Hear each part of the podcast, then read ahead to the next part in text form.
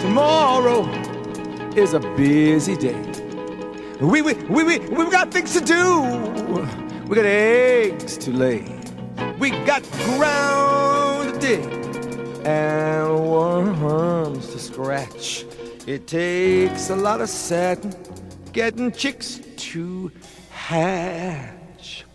A cluck, cluck, cluck, cluck, cluck.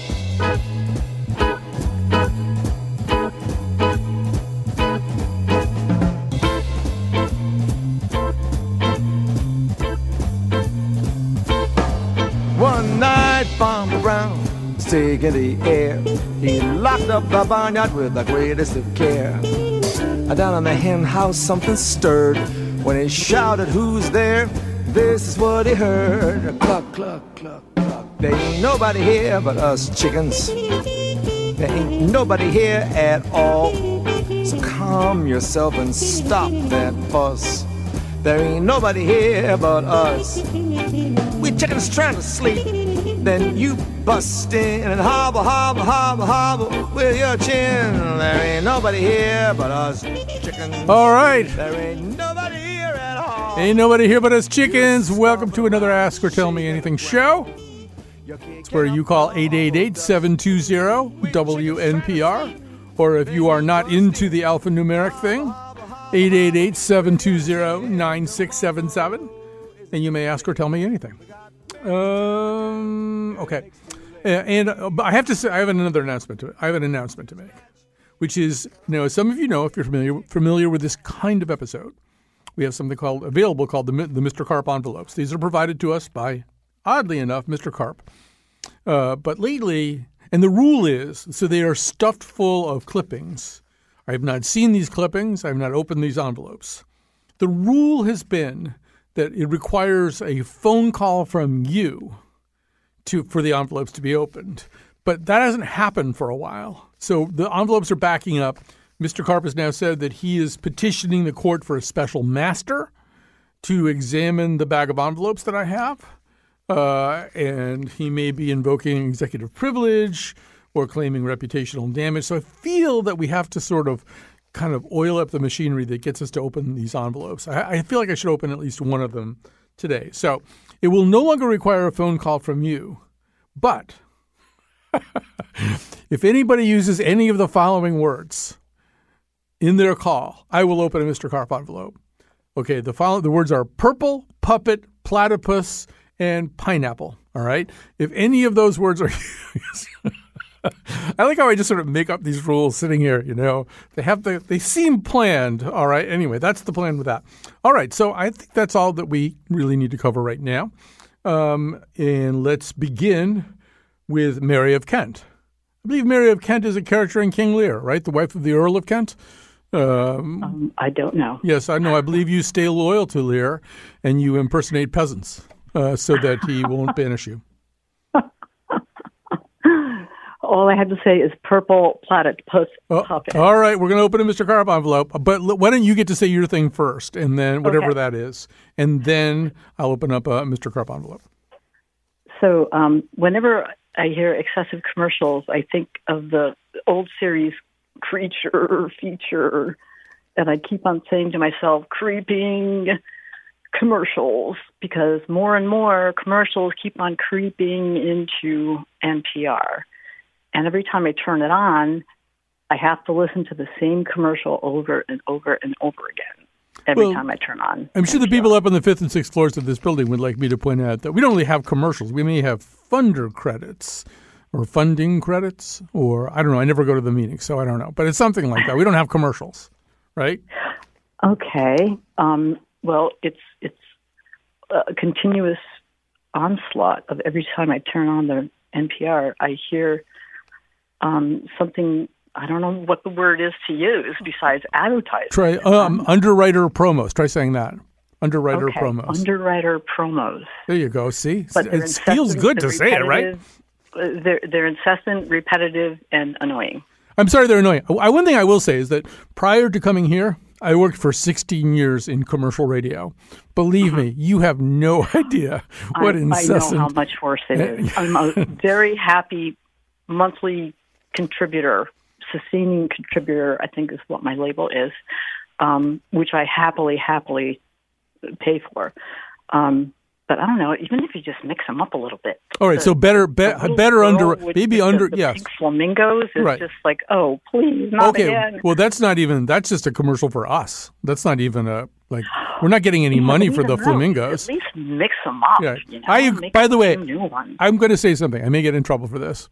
I agree with you. I've heard the damn flamingo thing. Wait, but that's like a that is a promo for something that's appearing on public television. So it's not like this is all that's all one big company. We're not getting any money to you know, to run that thing. We're just trying to get you interested or some kid interested in watching that show. But I 100% agree. I'm tired of hearing about the pink, pink flamingos. I get it. They eat the shrimp. It turns them pink. I didn't believe it at fir- first. I had to look it up. Different ones, and then mix That's them right. up. There, I, you know, okay. We, you and I are on the same page. You got to mix them up. You got to vary them a little bit. That's actually one of the reasons we wrote a whole bunch of new. We wrote and produced a whole bunch of new promos for this show because we realized the old ones were getting kind of boring. So I, I would agree with that. I like the ones for your show, and there was the one recently where a girl, a lady, does a uh, one for your show, show and it, it is entertaining. It's probably Cat Pastor. I think so. She's very yes. entertaining. Yes. Yeah. Yes, and she has a good voice. I like her voice. Yeah, we all do. All right. So I feel I hear you. I feel your pain. I but it's not commercials. Don't say commercials anymore.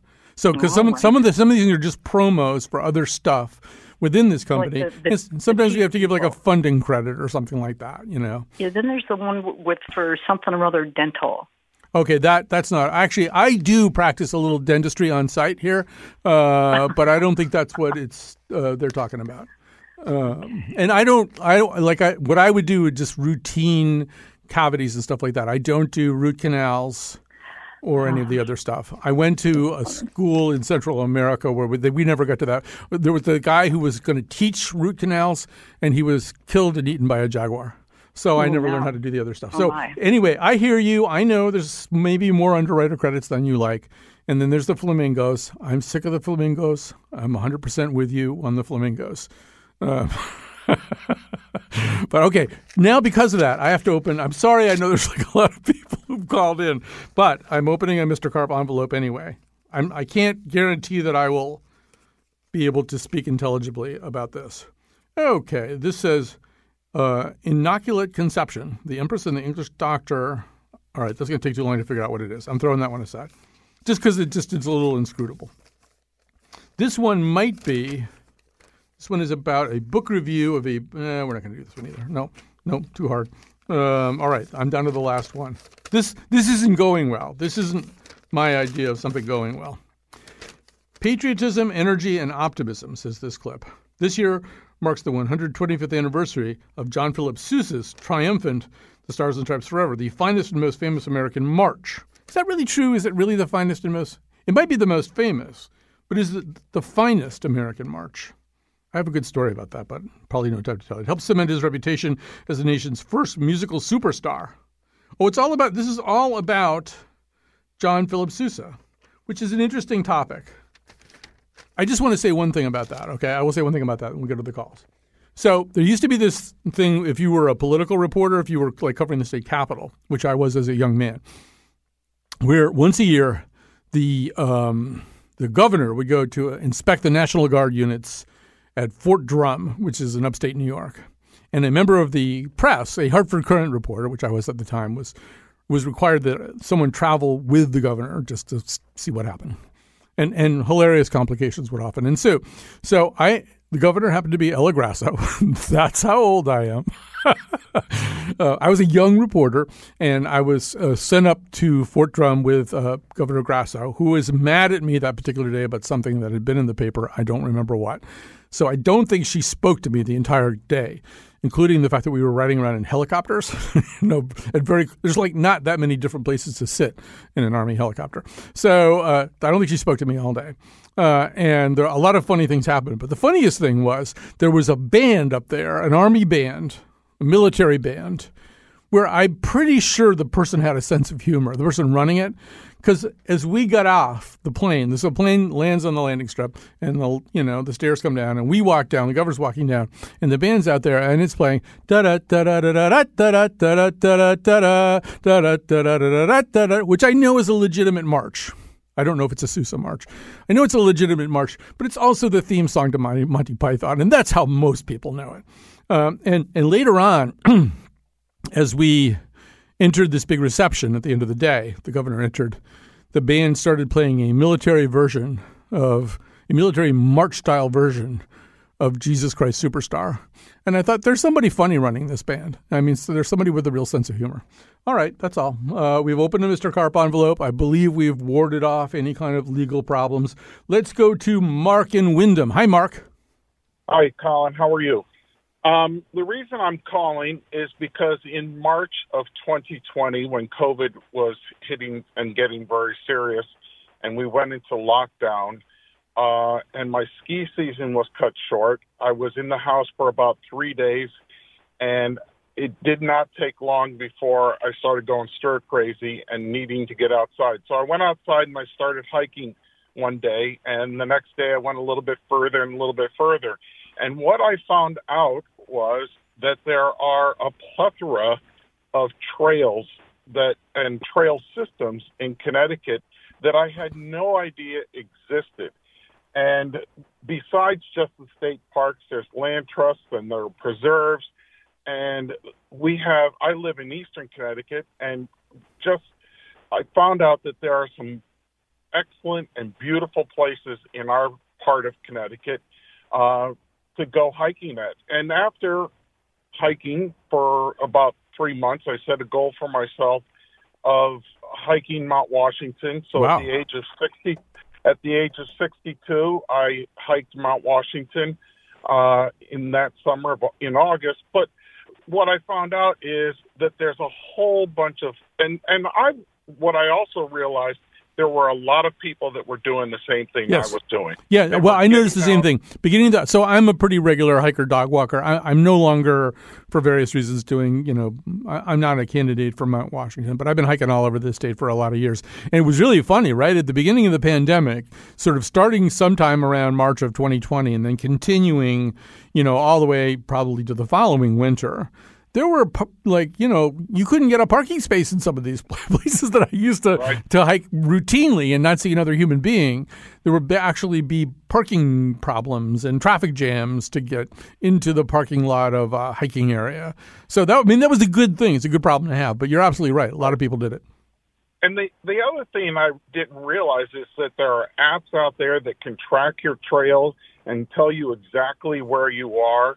Um, and there are Facebook groups of hikers that have that are going. One Facebook group I'm in is uh, Connecticut Hikers and Outdoor Adventures, and there are hundreds of people in that one Facebook group. So I think it would be a great idea for uh, a show to just go over the different parts of hiking in Connecticut because we have a beautiful state. All right. People, yes. Actually, I totally agree with you. Back in our first of all, I use an app called NML, which tells me what the nearest mountain lion to me is. Uh, so I really I recommend getting that. But also, it, earlier on in our show, we actually did our show from a hiking trail uh, which was not technologically a terribly easy thing to do. But we went out to a hiking trail. I forget where it was. It was like in Portland or someplace, uh, and uh, we did we did the show entirely from there. But but yes, I, you know I support I support all of this. And I, except that I would never join a group of hikers. My entire goal is to get as far away from human beings as I possibly can. So, I mean, not generally in life, but when I'm hiking. So I would never do that. But other than that, all right, let's move along here. Oh, it's Dave. It's Dave in Lake Como, uh, Ohio slash Italy. Um, Dave, good to hear you. Good to see you up the board there. Colin, thanks for taking my call. I hope you're well. I'm fine. Um, you know, I was thinking of calling about the Antarctic ice shelf and what that means for the Connecticut coast, but it was so depressing. I just I figured I'll do. How about grammatical pet peeves installment number 19 instead? All right, and then yes, because uh, right up to the time that we all drowned, um, right. or what we should not be using good grammar, so it all fits together. Yeah, Absolutely. Well, this seems to be this one just really bothers me, and it seems to be the special province of the local newscaster, not just in Connecticut, it's everywhere.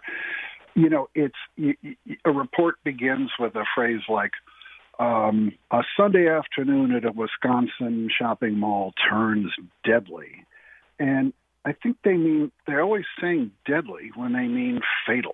I mean, if somebody into that shopping mall with, you know, like like two grenades with the pins pulled and you know and and and they're they're they're holding them that's deadly because that's capability. If they let those grenades go in a crowd obviously that has fatal results. Is this an antiquated distinction or do you mean does anybody else notice this? It really bugs me. Yeah i don't i think that one's probably a lost battle I think of Peter Sokolowski of Merriam-Webster, who is our kind of go-to guy about stuff like this. We're here, and he's yeah. kind of more descriptive than prescriptive as a lexicographer. He would probably say, "Oh no, well that's just people. That's now an idiom. People just say it. Uh, you are, yeah. you are fighting a battle that was over." Well, as you know, I specialize in those lost grammatical battles. There so. you go. So you, so you do you. You know. Um, all right. So. All right. There's there's like okay, I'm going to take one or two more calls and then we'll go to a break. Here is Linda in Simsbury. Hi Linda. Hi Colin. I I'm uh, 3 years into Connecticut and you are one of my favorite things in Connecticut. Thank you. Well, you are one of my uh, favorite uh, things in Connecticut. So there. Oh, great. So, I cannot get out of my head um, the ideas behind um, circular economy, you know, mm-hmm. building in the prices of removal or replacement into products. And I also can't get over that we really need big changes and soon uh, regarding climate change or, you know, saving us and the planet. So the other day, a friend of mine was saying that it came to some local town's council that they needed to add another pickup for recycling, like another day of pickups, mm-hmm. because there's so much more recycled uh, material in their pails that they're overflowing, and how much that would cost. And then it was considered how about adding two pails to the subscription to accommodate people who have more, blah, blah. Mm-hmm. And I was thinking, what, like, how about getting people, wouldn't it be an introduction to the big idea of of circular economy to have say Amazon have to take back their stuff, their packaging.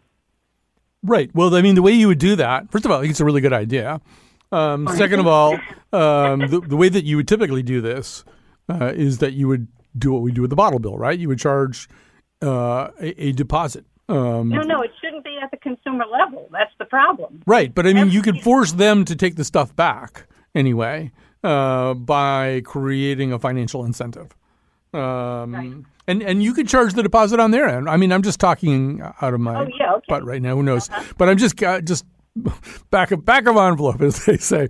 Uh, why could you charge it on their end? So there there could be some way in which they're held liable for a box that they don't. So you want the company to take it back. Now, the question that I would also have, and here we would need someone like Mike Paine to tell us, is is that the most right. efficient way to deal with these boxes? So, in other words, the the good news about the system that we have now, if there is any good news, is that you know, okay, so there's you're sitting there in Simsbury and you get some boxes, and so on one day of the week or possibly two days of the week, depending on how they work it out, uh, a truck shows up from Paine's or wherever and takes it to a to a nearby location where there's uh, single stream recycling, so it all gets sorted out and everything, and they figure out what to do with these boxes. Now, the question would be: Is it more efficient, uh, particularly in the amount of fuel that would be used? to to have it go all the way back to wherever Amazon would want it to go. I realize Amazon's also pretty oh, decentralized and they've got you know buildings in this area too. Maybe it would be okay. But Paine's might argue, no, actually we can handle this stuff better and, and probably more fuel efficiently and with a lower carbon footprint than anybody else because we're already doing it. but I don't know. I'm just sort of saying. I'm just, you know, I don't mean to po- po- poke holes in your idea because I think it's a good idea to, because I mean, one thing about Amazon is that they do, they will occasionally say, well, you just ordered three things. We can deliver them on different days, or we could all del- deliver them all on one day in one box and one trip up your driveway. And almost nobody ever selects that because they want things as soon as they can get them. But I think Amazon should just decide to do that because there's two kinds of boxes, right? One of them, if you buy a 55 inch Samsung television, um, you know, it's it's going to be in a box, uh, and it was always going to be in a box. Uh, but there, then there are all these boxes that are kind of added to the process, boxes that contain other packages of smaller things, and that's kind of Amazon's probably their cardinal sin there. So I, I agree that somehow or other we should address this. There's way too much of it, uh, and I mean, there's this way, way. It's too easy too. Yeah, and this is like an actual problem in an actual town that they were consider they're considering adding a second a second pickup to it, just Yeah. this one town. Second pickup. I totally believe be- that. I mean, honestly, my blue, we only get our, we get big blue things where I live, and they, the, the recycle bin only gets picked up once every two weeks. But mine's, it just so happens this week it's already full and there's a week to go. So I think we are all doing this and we are all somewhat culpable in this too. We could order less stuff. We could insist that it not be delivered wastefully. Um, I mean, it's all like totally legitimate. I'm not exactly sure that we have, between the two of us, figured out the solution. But I do know it's time to take a break. We'll come back. We got lots of interesting calls. Ask or tell me anything continues.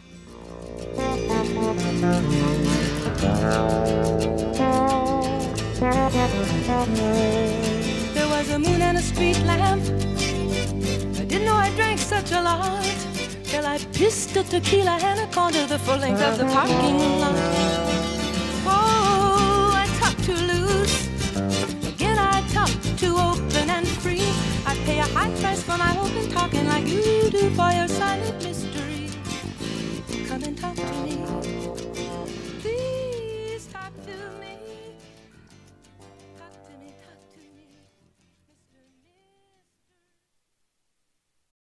Support for this podcast comes from Hartford Healthcare. Elevating Health is funded by Hartford Healthcare. A lot of people struggle with sleep apnea and with CPAP machines. Dr. Carl Muller, a head and neck surgeon with Hartford Hospital, describes Inspire, a surgical alternative to the CPAP approach. Only about 60% of patients can tolerate CPAP real well. Inspire is a surgical alternative to CPAP. It's an outpatient surgery. It takes about two hours. And essentially what it does is it picks up when you're taking a breath and sends a two second electrical pulse to the tongue, which causes the tongue to stick out a little bit and stiffen and prevent the airway from collapsing. Hartford Hospital has performed more than 200 Inspire therapy surgeries. If you've tried and failed with CPAP, you could be a candidate for this minimally invasive procedure. Patients with moderate to severe sleep apnea are candidates. There is a weight criteria, so you have to have a body mass index below 35, and you have to have to have tried and failed CPAP. To learn more, go to ctpublic.org slash elevating health.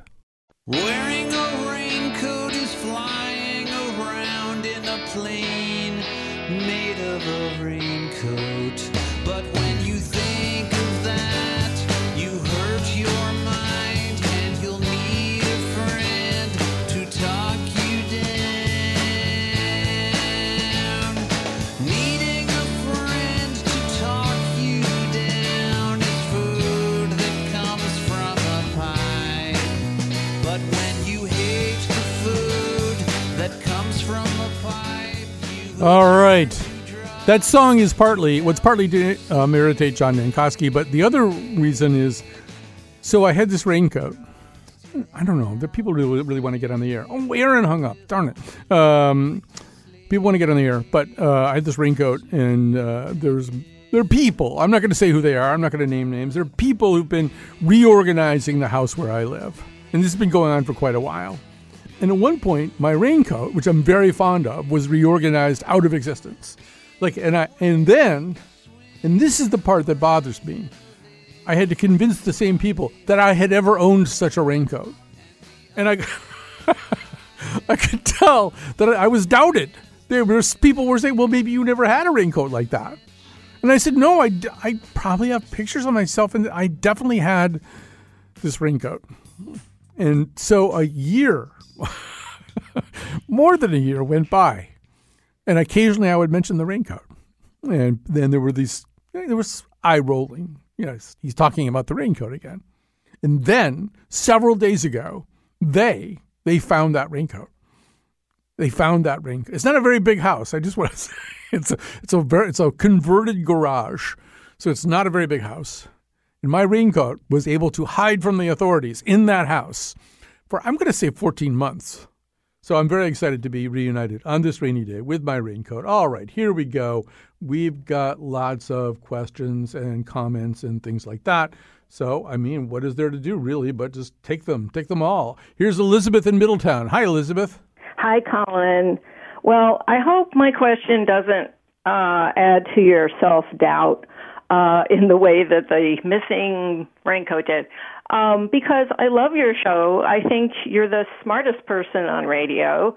Um, and it's the contrast between the intelligence of your show and the tenor of the ads that you all have recently recorded for your show. Um, if I were listening to NPR or WNPR for the first time and I heard those ads, I would say, I'm not going to listen to that.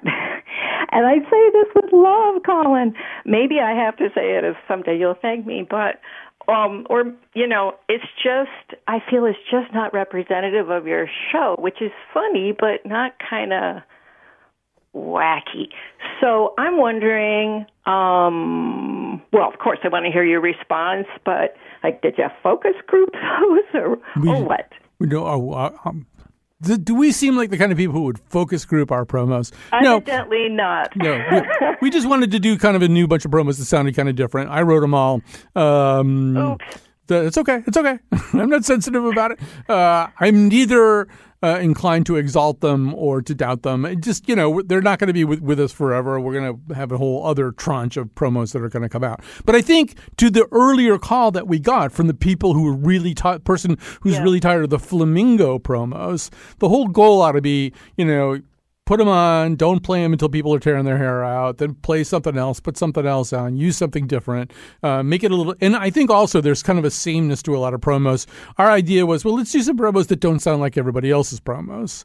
Um, so to the extent that we had any idea at all, which might, Right. might be inflating things. So But don't they don't worry. Don't sound like your show. Well, That's- don't That's my point. don't worry, don't worry. They won't be around forever, and I don't think that they will deter anyone from listening to the show. And and anyway, the person who called before about the flamingos said that she liked the promos, especially the ones that were being done by the nice young lady who I believe is is Cat Pastor.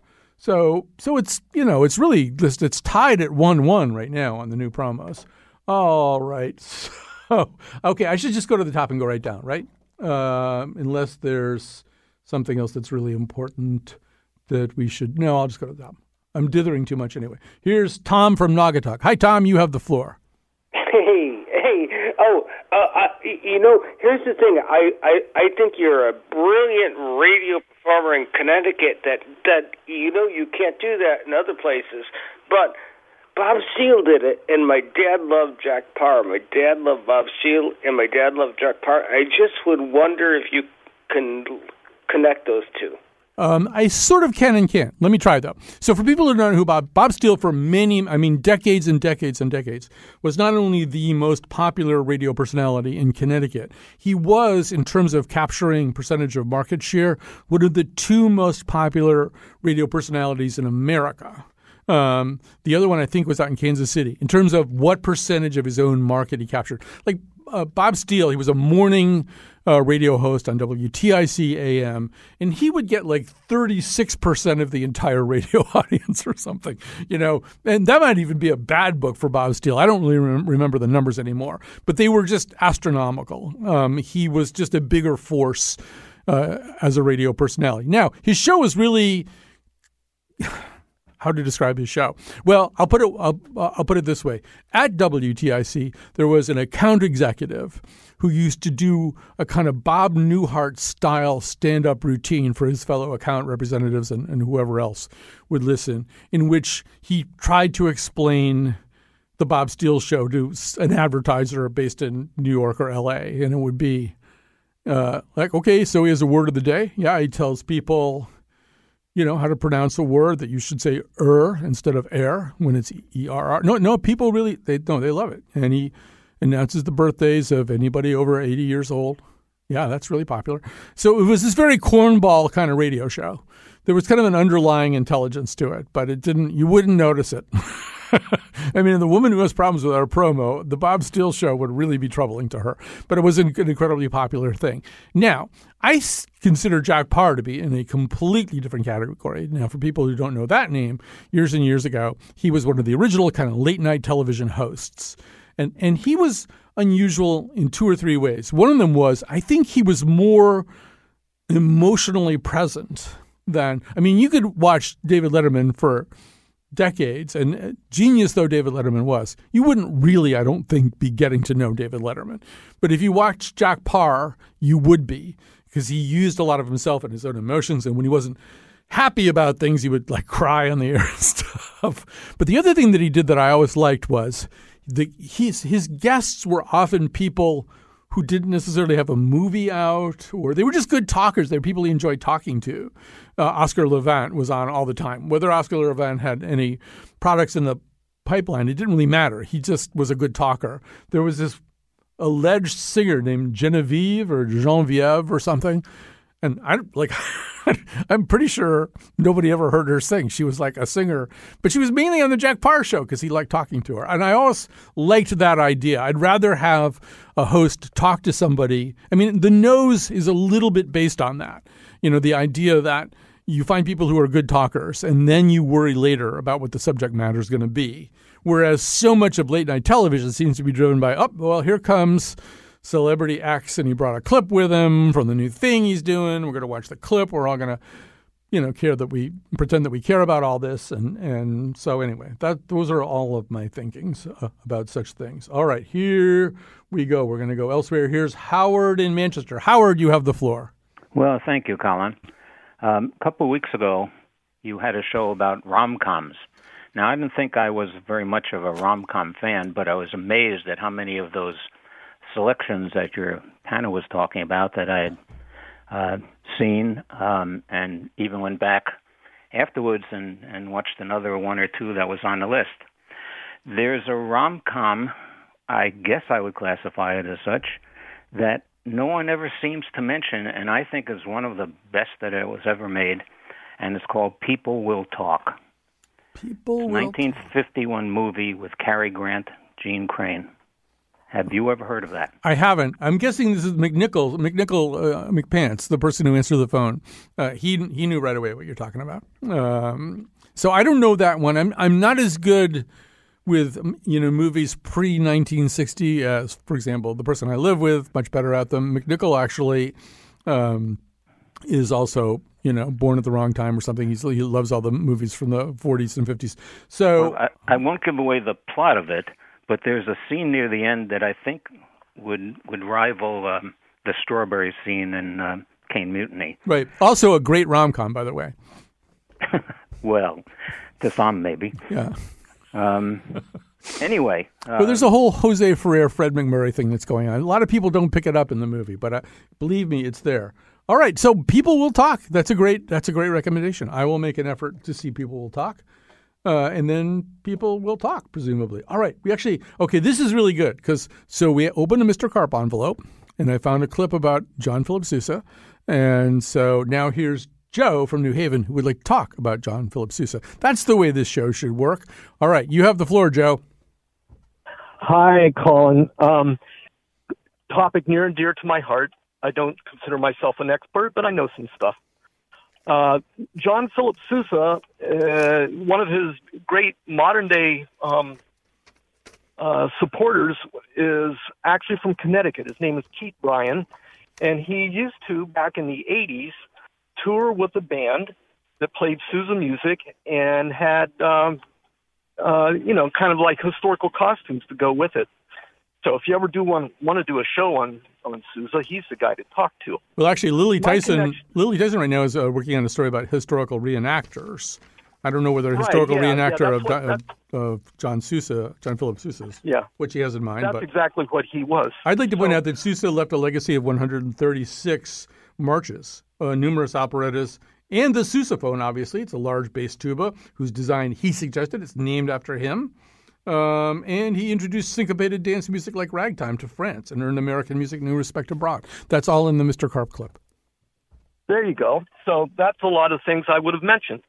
Um, my my experience with Sousa was at a local university back in the 80s when I was in grad school, and I studied organ, and I took several of his marches and arranged them for the pipe organ, and got very fortunate that someone actually picked up the publication and uh, Belwin back in the time, which was kind of a big name. So that was like my sole musical feather in my cap that I carry to this day. Well, it's, Um, it's an excellent feather. Um, Yeah, yeah, yeah. So um, when Sousa released music, he did it for every imaginable group of instruments all at once piano four hands for the band, saxophone quartet with. Um, with violin, you know, whatever. It all came out at once. This guy was a, a great capitalist, and he knew, he knew how to, to put his music out to the public, and the public loved it. Um, but you asked a you asked an interesting question: Is Stars and Stripes his best march? And I would say, arguably, yes. Um, it's nationalistically tied to our hearts, so maybe musically, it's not necessarily a fair statement to say that it is his best. right. But I've I've worked with other um, composers, and I'll throw one out there: uh, Nobles of the Mystic Shrine. No, Noble, that, that's the name of a march, Nobles of the Mystic Shrine. Yes, Nobles of the Mystic Shrine. All right, I we're gonna we're gonna get that written- march. We're gonna get that march, and we're gonna play it the next time we do Ask or Tell Me Anything. That's that's the promise I make to you. Also, I feel like what's the best Sousa march is like next year instead of doing Song of the Summer, let's do what's the what's the Sousa march of the of the summer instead, and that way we don't have to wade through all. We don't have to worry about Drake. He's not going to put out a Sousa march. Uh, we'll just do what- what's the Sousa march of the summer. Jot that down, McPants. Let's not forget. Let's put that in the tickler file. Here's Tom from Milford, and then we're going to take a break. Hi, Tom. Hey there, how you doing? Uh, I love your show. I wanted to say that uh, I watched The Nose. I listened to The Nose last Friday and really loved it. Thought it was great. I loved the review of uh, Nope. Uh, and on the strength of it, I, my significant other and I went there to see it in the theater before it left um, on just this past Saturday, my 68th birthday, where they were doing three dollar showings, which was perfect. And I really loved how in the show you, um, in in the show you did, you uh, had a little shout out to Sheb Wooley's uh, song "Purple People Eater," which is which they reference in the movie in a very clever way. And now that I've said the word purple, you have to open a. Know that to open. That's you did it so well there. All right, that's really great. First of all, uh, props go to uh, Jonathan McPants. Uh, he's the person who insisted we do that. We also were. I was circulating today on Slack this very interesting article about um, the way movies use horror, the way horror movies use innocent music. You know, and so they'll. I, I always used to. I used to work with uh, Garrett Condon, and I used to tell him that, like, you could take any sort of nursery rhyme song, any child's lullaby, and and and have the que- and do a, a promo for a horror movie that had just kind of a a, a playground swing creaking creaking rustily in the breeze, and in the background you'd hear a child go, "Bye, baby bunting." Daddy's gone hunting, coming to a theater near you, you know, and then you just go because there's something incredibly spooky about innocent sounding things if they're transposed into a horrifying context. So uh, I don't know how I got into that. Oh, because because of, Purple People Eater. That was, it was mentioned. Sheb Wooley's Purple People Eater was mentioned uh, in that article. Um, all right, so let's see. I'm opening another envelope. Why did I think this was a good idea? All right, I'll tell you what. Let's take a break. I will at least take a few moments during the break to scrutinize the four or five clips that are in this Mr. Carp envelope and see if there's one that we need to discuss. Just take a look at the mountain that you've been climbing. You're getting closer to all of the stars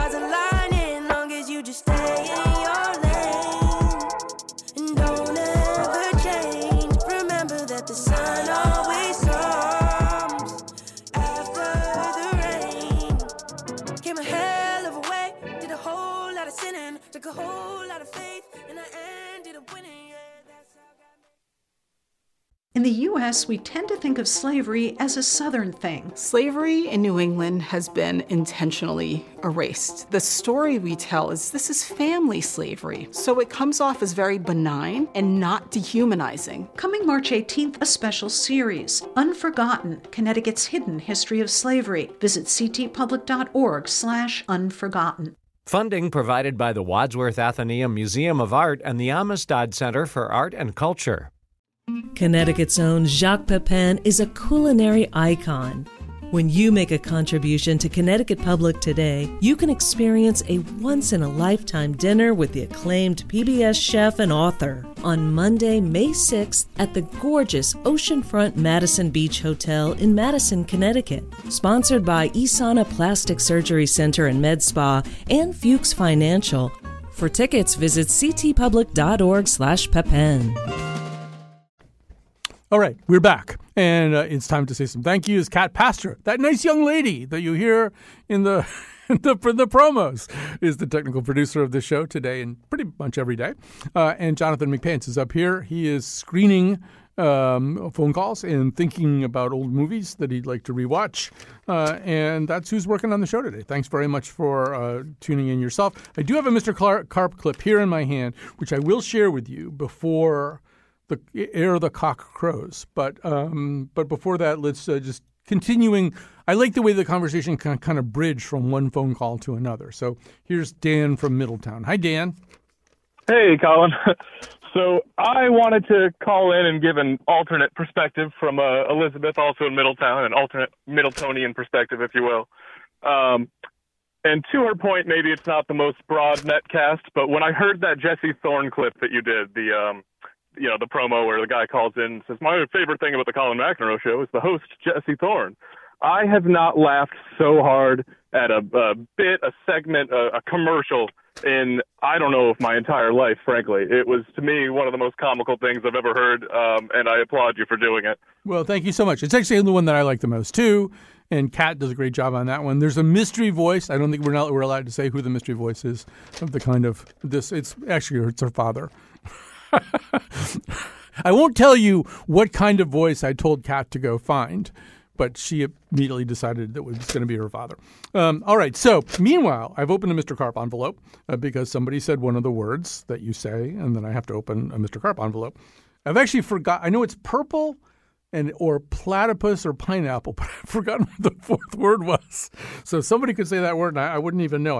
I, I, made up a rule and I immediately forgot it. This is pretty interesting. It's about the uh, 18th century British cleric Gilbert White, uh, who who encouraged people to see nature not as something that existed out in Golden, Colorado, or in some river remote from humankind, but as sort of woven into the fabric of daily life, which kind of goes back to Mark from Willimantic's earlier call uh, you know, about that idea of just stepping outside your door and, you know, and maybe it is you see a cardinal on the feeder, you know, maybe you take a few steps or you just go a short distance and you're on a nice little trail. Um, and so this writer, I don't know what publication this is from. It sort of looks like it might be the Wall Street Journal. Um, not not surprisingly, given his eye for homegrown natural wonders, White has been having something of a moment.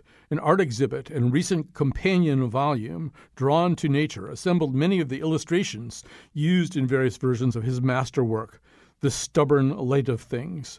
Oh, no, that's separately. The Stubborn Light of Things, a popular nature podcast hosted by writer Melissa Harrison, as an armchair travelogue for listeners confined by social distancing, including excerpts from White's journals. So there you go. Uh, a little bit from a Mr. Carp envelope uh, about Gilbert White. All right, here we go. We're going to move on here.